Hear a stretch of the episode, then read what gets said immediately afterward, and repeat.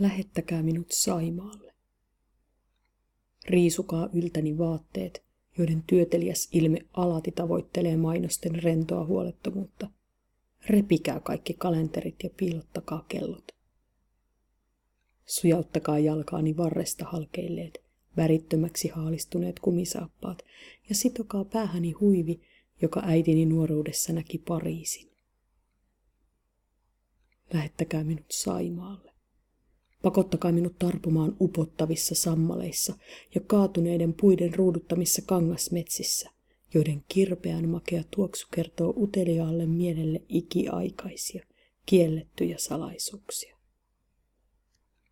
Kutsukaa minut alttarille, jossa uudestaan ja uudestaan solmitaan auringon ja veden humalluttava, autuaksi tekevä liitto. Unohtakaa minut sateeseen, jonka läpinäkymättömästä seinästä yksittäisten pisaroiden liikettä on mahdotonta erottaa. Lähettäkää minut Saimaalle. Nimittäkää minua kasvien ja eläinten nimillä.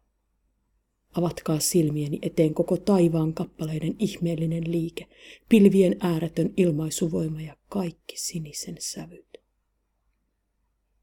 Kantakaa eteeni paistettuja, keitettyjä, savustettuja ja suolattuja kaloja, pohjoisen auringon kypsyttämiä marjoja ja sieniä, jotka piiloutuvat tietämättömän silmiltä.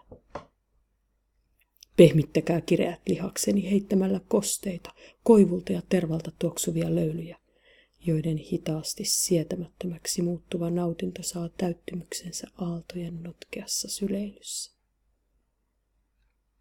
Avatkaa minulle narahtava ovi paksuista hirsistä rakennettuun aittaan, jossa raollaan olevasta ikkunasta kantautuva tuulen suhina sulattaa tietoisuuteni rippeet osaksi veden ja yön ääniä. Lähettäkää minut Saimaan.